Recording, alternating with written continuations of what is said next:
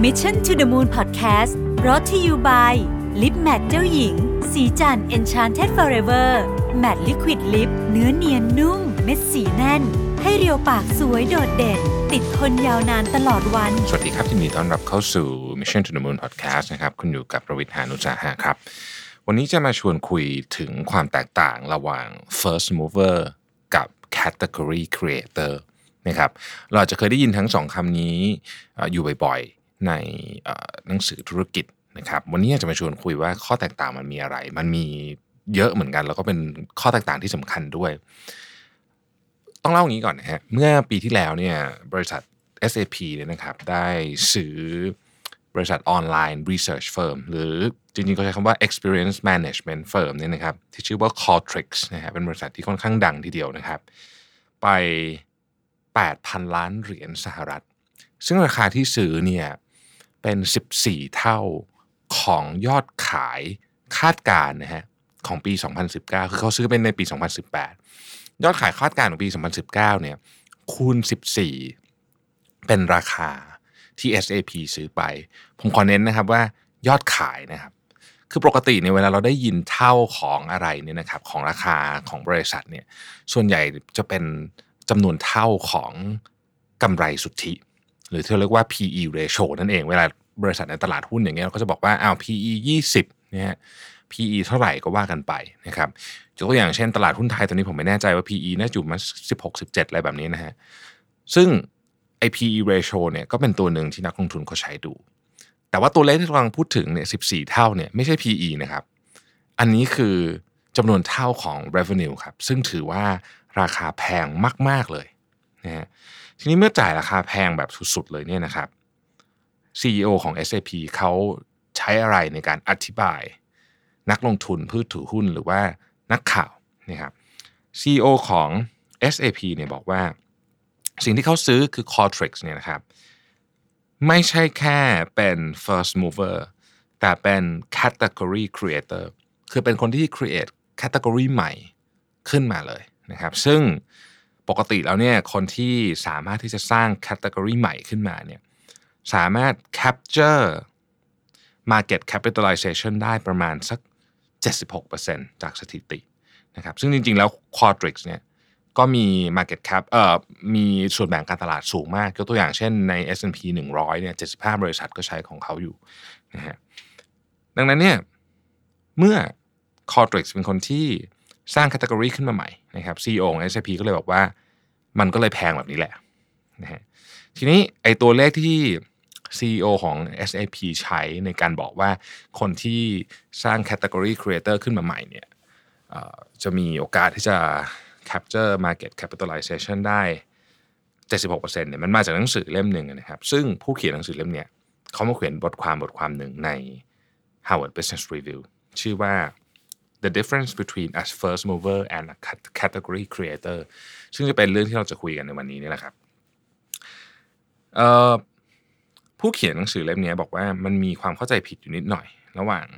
คำว่า category creator กับคำว่า first mover เพราะว่าดูเผินๆเนี่ยมันอาจจะคล้ายๆกันนะครับแต่ว่ามันไม่ใช่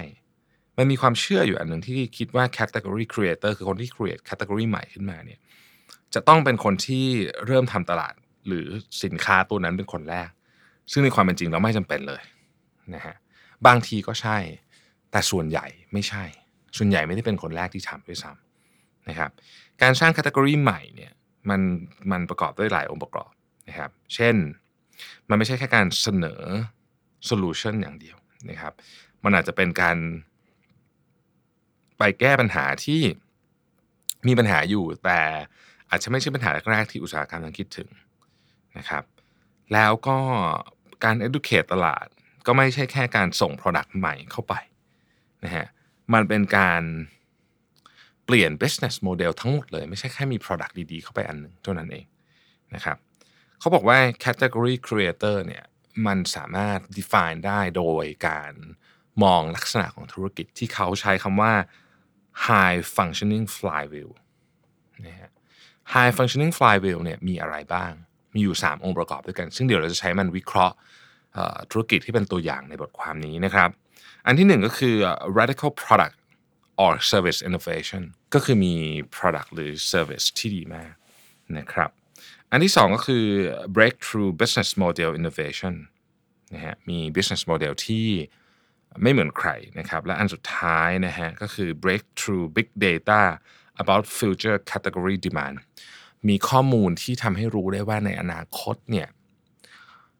แคตตากรีของเราธุรกิจของเราเนี่ยนะฮะมีความต้องการมาจากที่ไหนบ้างนะฮะยกตัวอย่าง Netflix นะครับ Netflix เนี่ยก็มีทั้ง 3 อันนะฮะ Netflix มี product ที่ไม่เหมือนใครนะครับ product นี้ต้องบอกว่า Netflix ที่ไม่เหมือนใครนะฮะ แล้วก็มี business model ที่ไม่เหมือนใครก็คือ business model ของการ streaming เนี่ยจริงๆ Netflix ก็เป็นคนแรกๆ จริงๆ Netflix เริ่มต้นเท่าไหร่ท่านเคยอ่านหนังสือก็จะทราบว่าจริงๆ Netflix ไม่ได้มาถึงแล้วสตรีมเลยนะฮะ Netflix มามามาคล้ายๆกับเมลเช่าวิดีโอ DVD นะฮะเปลี่ยนเปลี่ยน business model ของ DVD ก่อนตอนแรกที่ปกติมันจะมีค่าปรับคืนอะไรอย่างเงี้ย Netflix ก็บอกว่าคุณอยากดูใช่ไหมสมมติคุณสมัครเมมเบอร์ดูได้ผมจำไม่ผิด 3 เรื่องอะไรเงี้ยนะฮะ คุณเก็บไปเลยคุณอยากเก็บไว้นานแค่ไหนก็ได้ แต่จนกว่าคุณจะส่งมาคืนนะคุณถึงจะเช่าเรื่องใหม่ไปได้ อะไรอย่างนี้เป็นต้นก็มันก็เปลี่ยนวิธีคิด เปลี่ยน reward ที่ให้กับลูกค้านะครับก็ปัจจุบันนี้ Netflix ก็เนี่ยนะฮะมี breakthrough business model นะครับแล้วก็แน่นอนนะฮะมี Data มหาศาล Data มหาศาลนี่แหละ อาจจะเป็นตัวช่วยให้ Netflix ต่อสู้กับคู่แข่งที่น่ากลัวอย่าง Disney ได้นะครับ Disney มาด้วย business model เหมือนกับ Netflix แต่ว่าหลายคนมองว่า Disney เนี่ยมี character เยอะกว่านะครับตัวที่เป็นพวกบรรดาลิขสิทธิ์ทั้งหลายเนี่ยน่าจะน่าสนใจกว่าหรือเปล่านะฮะก็ต้องคอยดูต่อไปว่าแล้ว Netflix จะมีเพราะเพราะว่า Netflix เป็น category creator จริงๆสำหรับ category นี้ เพราะฉะนั้นถ้าเขาใช้ advantage ทั้ง 3 อย่างนี้ก็อาจจะต่อสู้กับ Disney ได้นะครับ ในงานวิจัยที่ ทำโดยผู้เขียนหนังสือเล่มนี้เนี่ยนะครับ บอกว่าบรรดาบริษัทที่เติบโตเร็วทั้งหมดเนี่ยนะฮะใน Fortune 1 Fortune 100เนี่ยนะฮะบริษัทที่เป็น category creator นะฮะมีอยู่ 22%นะครับ แต่ว่าใน 22%นั้นน่ะมีเป็นคือ contribute ให้กับ revenue growth ของกลุ่มเนี่ย52%น นะครับแล้วก็เป็นเจ้าของ market capitalization ถึง 72%โดยทีเดียว เพราะฉะนั้นนั่นหมายความว่า category king หรือ category queen ที่เขาที่ที่ที่ที่พูดถึงในหนังสือนี่นะครับที่สามารถมีทั้ง 3 อย่างนี้ได้ใน flywheel วันนี้3อย่างผมทวนอีกทีนึงนะฮะมี product ที่เจ๋งมาก ๆ product หรือ service ที่เจ๋งมาก ๆ มี business model ที่เจ๋งมาก แล้วก็มี big data ที่จะบอกได้ว่าอนาคตของ category ของเขาเนี่ยมันจะมีอะไรเกิดขึ้นนะครับ ดังนั้นเนี่ยบริษัทที่เป็น category leader ที่มี 3 อย่างนี้ครบถ้วนเนี่ยนะครับถ้าไปดูมูลค่าแล้วนะครับจะค้นพบว่ามีมูลค่ามากกว่าบริษัททั่ว ๆ ไปที่ทำธุรกิจเหมือนกันเนี่ยถึง 5 เท่าเลยทีเดียวนะครับนั่นคือพรีเมียมที่ได้มาเนี่ยทีนี้เรามาดูองค์กรอื่นที่มีลักษณะแบบนี้บ้างเผื่อเราเวลาเราคิด business model เราจะได้พยายามทำพวกนี้ให้ขาดนะครับเอาอันอันที่เราคุ้นเคยที่สุดเป็นมี 3 ตัวอย่าง Tesla Hydra Facial แล้วก็ เอซอนนะครับเอาเทสลาก่อนละกันนะครับเทสลาเนี่ยนะครับไม่ได้เป็นคนแรกที่ทำรถไฟฟ้านะฮะห่างไกลด้วยซ้ำจริงๆ รถไฟฟ้านี่ถูกคิดตั้งแต่ปี 1832 นะครับ โดยผู้ชายชื่อว่าโรเบิร์ตแอนเดอร์สันนะฮะแต่ว่าเทสลาเนี่ยไม่ได้แน่นอนไม่ได้เป็นคนแรกที่ทำรถไฟฟ้า แต่ว่าเทสลาเนี่ยมี 3 อย่างครบนะครับหนึ่งเทสลามีรถยนต์ที่หน้าตา ต้องยอมรับว่าในยุคนั้นน่ะหน้าตาดี แล้วเทสลาก็พยายามที่จะขยี้ตรงนี้ต่อมา ล่าสุดถ้าเกิดใครติดตามข่าวก็จะเห็นเทสลาทรัคนะฮะซึ่งซึ่งมีคนวิจารณ์หน้าตาไปในทั้งสองแบบมีคนทั้งแบบเกลียดมากชอบมาก แต่ว่ายอดจองถ้าเราเชื่อตัวเลขที่รอนมัสทวีตออกมาก็คือ1นึ่งแสนห้าหมื่นคันภายในระยะเวลาเพียงน่าจะวันสองวันอะไรเงี้ยนะก็ถือเป็นยอดจองแบบถล่มทลายปกติยอดจองรถนี่หลัก หลักหมื่นคันนี่ก็เยอะมากแล้วนะแล้วก็เราก็จะเห็นว่ามี product ที่ดีนะครับอันที่สองของ flywheel องค์ประกอบอันที่สองก็คือว่ามี business model ที่ดี Tesla เนี่ยมี business model ที่ประหลาด เพราะว่าอย่างรถยนต์ Tesla เนี่ยนะครับเอ่อถ้าใครเคยอ่านข่าวก็จะรู้ว่าหนึ่งคือพวกซอฟต์แวร์เนี่ยมันก็อัปเกรดของมันเองตลอดเวลาใช่ไหมแต่ว่าเขาเขามีซอฟต์แวร์ขายเต็มไปหมดเลยนะฮะเช่น ซอฟต์แวร์ full self driving เนี่ยราคา 7,000 เหรียญนะครับซึ่งมันคือถามว่ามันคือมันสามารถขายของให้ลูกค้าได้แม้แม้ว่าเขาจะซื้อรถไปแล้วก็ตามนะครับ หรืออีกอันหนึ่งจะประเภทที่ปลดล็อกแบตให้วิ่งยาวขึ้นในกรณีที่โซนนั้นมีภัยพิบัติอย่างเงี้ยนะฮะอย่างตอนที่มีน้ำท่วมมีอะไรเนี่ยเขาก็ใช้พวกนี้เข้ามานะครับ หรืออการการันตี ที่การันตีไม่เหมือนใครเลยยาวมากนะฮะอะไรอย่างนี้เป็นต้นนะครับที่เป็น business model ที่ใหม่ หรือไม่มีการไม่มีดีลเลอร์อะไรอย่างเงี้ยนะฮะซื้อรถออนไลน์ได้นะทีนี้อันนั้นก็คือตัว business model แล้วข้อมูลอะไรเทสลาไปทำอะไรนะครับคนที่ซื้อรถเทสลาเนี่ยมีลักษณะเอ่อ persona ที่ที่ที่มีแนวโน้มจะใช้ product อื่นของ Elon Musk ด้วยยกตัวอย่างเช่น power wall หรือ solar panel นะครับเพราะฉะนั้นข้อมูลที่เขามีในมือที่เกี่ยวกับลูกค้าเทสลาเนี่ยทำให้เขาสามารถ cross sell ไปขายแผงโซลาร์แผงบนบ้านลูกค้าได้อีกนะครับแล้วล่าสุดเนี่ยเทสลาเนื่องจากว่าเขามีข้อมูลของลูกค้าแบบละเอียดมากคือรถพวกนี้เนี่ยมันไม่เหมือนรถยนต์ทั่วไป เพราะมันสามารถเก็บข้อมูลส่งกลับมาที่ headquarter ได้ตลอดเวลารถยนต์ทั่วไปไม่ได้เก็บข้อมูลละเอียดยิบขนาดนี้ว่าวิ่งลูกค้าวิ่งวันละเท่าไหร่เบรกกี่ทีอะไรอย่างเงี้ยหยุดกระทันหันกี่ทีขับรถดีไม่ดี คุณเป็นบริษัทรถยนต์รายอื่น คุณไม่มีทางรู้เลยว่าลูกค้าคุณขับรถยนต์ดีหรือไม่ดีใช่ไหมฮะโดยใน business model เดิม แต่เทสลารู้ตลอดเพราะว่ารถยนต์ของอีลอนมัสนี่จริงๆ เป็นคอมพิวเตอร์ที่มีล้อมากกว่าด้วยซ้ำนั่นก็หมายความว่าเขารู้หมดเลยว่าพฤติกรรมการใช้รถของแต่ละคนเป็นยังไง สิ่งที่ตอนนี้ เทสลาเลยทำคือขายประกัน ซึ่งมันฉลาดมากครับเพราะว่าเขาสามารถตั้งราคาของประกันเนี่ย base on พฤติกรรมการขับรถของคุณได้ แล้วก็คือคือมันเป็นข้อมูลที่แบบเจ๋งมากไม่เคยมีใครคิดเรื่องนี้มาก่อน หรือมีคนคิดก็ทำไม่ได้นะครับนี่ก็คือ business model การเอา Data ไปใช้นะครับซึ่งซึ่งเป็นอันที่สามของ Flywheel นะครับล่าสุดเนี่ยเทสลามีแนวโน้มว่าอาจจะนะครับอาจจะอาจจะนะครับ เข้าไปทำอะไรเกี่ยวกับเรื่องของ financial service ขึ้นเบื้องจากข้อมูลที่มีของลูกค้านี่แหละ คือข้อมูลการเดินทางมันเป็นข้อมูลที่ใช้คำว่าอะไรดีครับ rich มาก สามารถเอาไปต่อยอดได้เยอะมากนะครับ Hydra Facial นะครับอันนี้เป็นอุปกรณ์ทำหน้าชนิดหนึ่งครับแบบพูดแบบให้เข้าใจง่ายๆเลยนะฮะเหมือนเวลาไปทำที่คลินิกอะไรอย่างเงี้ยนะฮะแต่ว่าที่มันได้รับความนิยมมากเพราะจริงๆธุรกิจนี้เขาก็มีกันมานานแล้วนะฮะเครื่องทำหน้าอะไรสารพัดเนี่ยที่มันได้รับความนิยมมากเนี่ยก็เพราะว่ามันสามารถที่จะทำความสะอาดขัด แล้วก็เหมือนกับอัดเซรั่มเข้มข้นมากๆเนี่ยเข้าไปได้ภายใน 30 นาที แล้วก็ใช้งานง่ายมากๆนะครับ ทีนี้มันมันมันได้รับความนิยมถึงขนาดว่าทุกวันนี้เขาบอกว่ามีคนทำ HydraFacial เนี่ยทุกๆ 15 วินาที ทั่วโลกนะครับผมก็จะว่าเมืองไทยก็น่าจะมีนะฮะผมไม่ไม่ค่อยมีความรู้ในตลาดเกี่ยวกับ อันนี้ไม่ใช่ cosmetic แล้วนี่เป็นลักษณะของ aesthetic มากกว่านะฮะแต่ว่าธุรกิจตลาด skincare กับสปาเนี่ยนะไซส์ที่มันตั้งสามสามแสนล้านเหรียญนะฮะเออเขาก็ยังสามารถที่จะโผล่ขึ้นมาเป็นคนที่ที่ได้รับการจับตาได้นะครับ revenue เนี่ยปัจจุบันนี้เนี่ย revenue โตปีละหกสิบเปอร์เซ็นต์นะฮะทะลุหลักร้อยล้านเหรียญไปแล้วนะครับ ทำไงฮะก็คือ Product ดี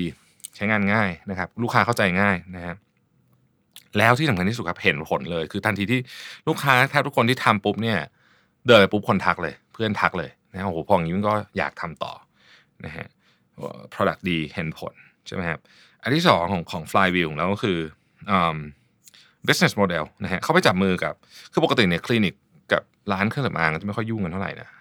แต่ว่าอย่างเงี้ยเคสเนี้ยเขาไปจับมือกับ Sephora นะครับแล้วก็ service กันในร้าน Sephora ก็ก็ก็จับมือ Sephora ปุ๊บเนี่ยข้อมูลของไม่ใช่ service Sephora คือข้อมูลของลูกค้าครับจากจาก Sephora มันก็ช่วยเขาสามารถที่จะเจาะไปในเจาะไปในตลาดที่ถูกต้องได้นะครับและแน่นอนว่า Product ประเภทนี้เนี่ยมัน cross sell ง่ายอยู่แล้วนะฮะ cross sell ไปกับ product category อื่นได้นะครับ อันสุดท้ายเป็นบริษัทที่น่าสนใจมาก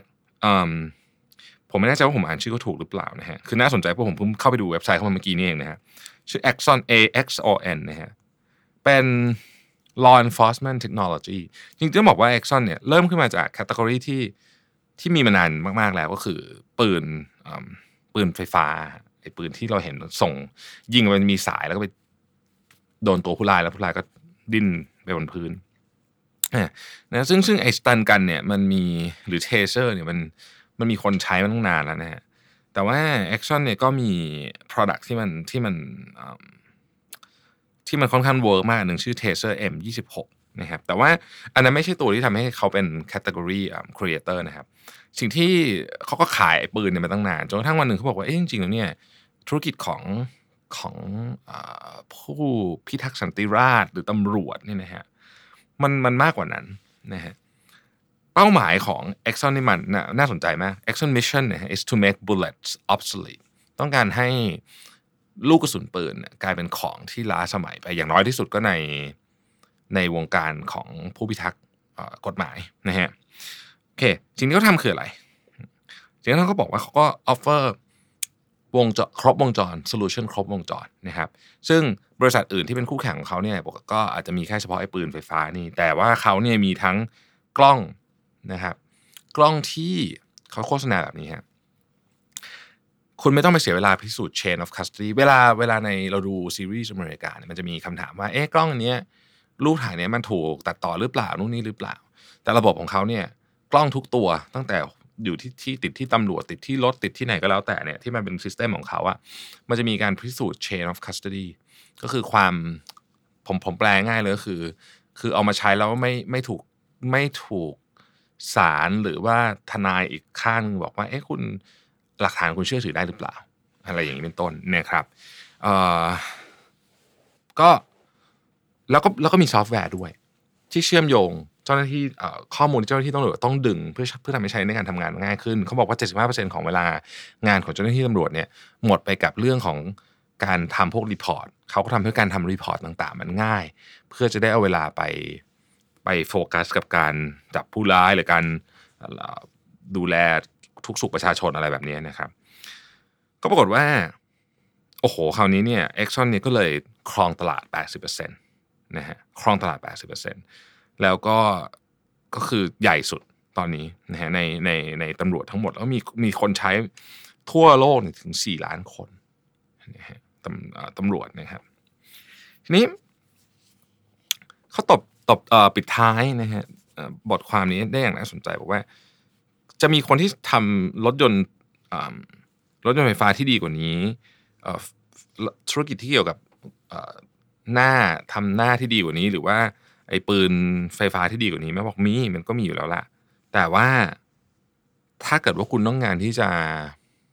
ทำให้ได้สำเร็จเนี่ย คุณมีแค่นี้ไม่พอ คุณต้องมี business model ด้วยคุณมีข้อมูลด้วย ถึงจะถึงจะมี flywheel ที่ดีกว่า นะครับ ดังนั้นเนี่ยไม่ได้ง่าย และนี่คือข้อแตกต่างระหว่าง first mover กับ category creator คือ category creator เนี่ยไม่ใช่แค่ move เข้าไปในตลาด แต่ว่ายัง move เข้าไปพร้อมกับความได้เปรียบทั้ง 3 อย่างที่ผมได้พูดถึงนี้ด้วยนะครับ ผมคิดว่านี้เป็นพอดแคสต์ตอนนี้เนี่ยน่าจะช่วยให้เราเนี่ยคิดเยอะมากขึ้นเวลาจะทำอะไรคิดกว้างขึ้นเนี่ยคือมันไม่ใช่แค่ business model แต่เพียงอย่างเดียว เรากำลังพูดถึงภาพรวม ของตลาดทั้งหมดด้วยนะครับสิ่งหนึ่งที่ทำให้เราเห็นยอดจองของเทสลาเนี่ยถล่มทลายทุกครั้งแม้ว่าจะโดนวิพากษ์วิจารณ์เนี่ยมีเรารู้สึกคล้ายๆกับ Apple ไหมเออ Apple ก็มีความเป็นแบบนี้นะเออคือเหมือนกันนะฮะผมว่ามันมันเป็นมันเป็นลักษณะที่คล้ายกันก็คือ แม้ว่ามันจะมีคนแบบรู้สึกว่าเฮ้ยมันขายได้ไงอะแต่เพราะว่าเขามีสามอย่างนี้ครบไงเขาเลยไปต่อได้เรื่อยๆนะครับ Apple เองก็ ก็มีอะไรแบบนี้เหมือนกันนะผมก็รู้สึกว่าเออมันทุกครั้งที่เปิดตัวอะไรออกมาก็ต้องโดนคนด่าเลย แล้วก็ขายดีตลอดทุกครั้งทำลายสถิติทุกครั้งนะครับ ก็ผมคิดว่าเป็นสิ่งที่เราหน้าลองไปทบทวนกับธุรกิจเราดูเหมือนกันนะฮะอะสรุปนะครับ category creator ต้องมีอะไรบ้างนะครับทวนอีกทีหนึ่งนะครับหนึ่งต้องมี radical product or service innovation คือต้องมี product หรือ service ที่แบบเทพมากๆสองก็ต้องมี business model นะฮะที่ดี และสามนะครับต้องมี big data ที่สามารถที่จะเอาไปใช้ในการหาอะไรใหม่ ๆ กับลูกค้าของกลุ่มนั้นได้นะครับ ขอบคุณที่ติดตาม Mission to the Moon นะครับ สวัสดีครับ Mission to the Moon Podcast Presented by Lip Matte เจ้าหญิง สีจัน Enchanted Forever Matte Liquid Lip